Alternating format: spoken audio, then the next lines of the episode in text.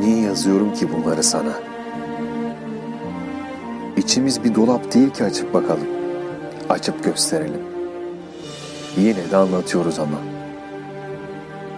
Bizi fark edince eşyaların arasına gizlenmeye çalışan bir böceğe benziyor anlattıklarım. Gelecektim. Ama daha bir kötü hatıram olsun istemedim. Ona böyle yazdım. Merhametle bakarak gülümsedim. Görünüşü acımayı da zorlaştırıyor insana.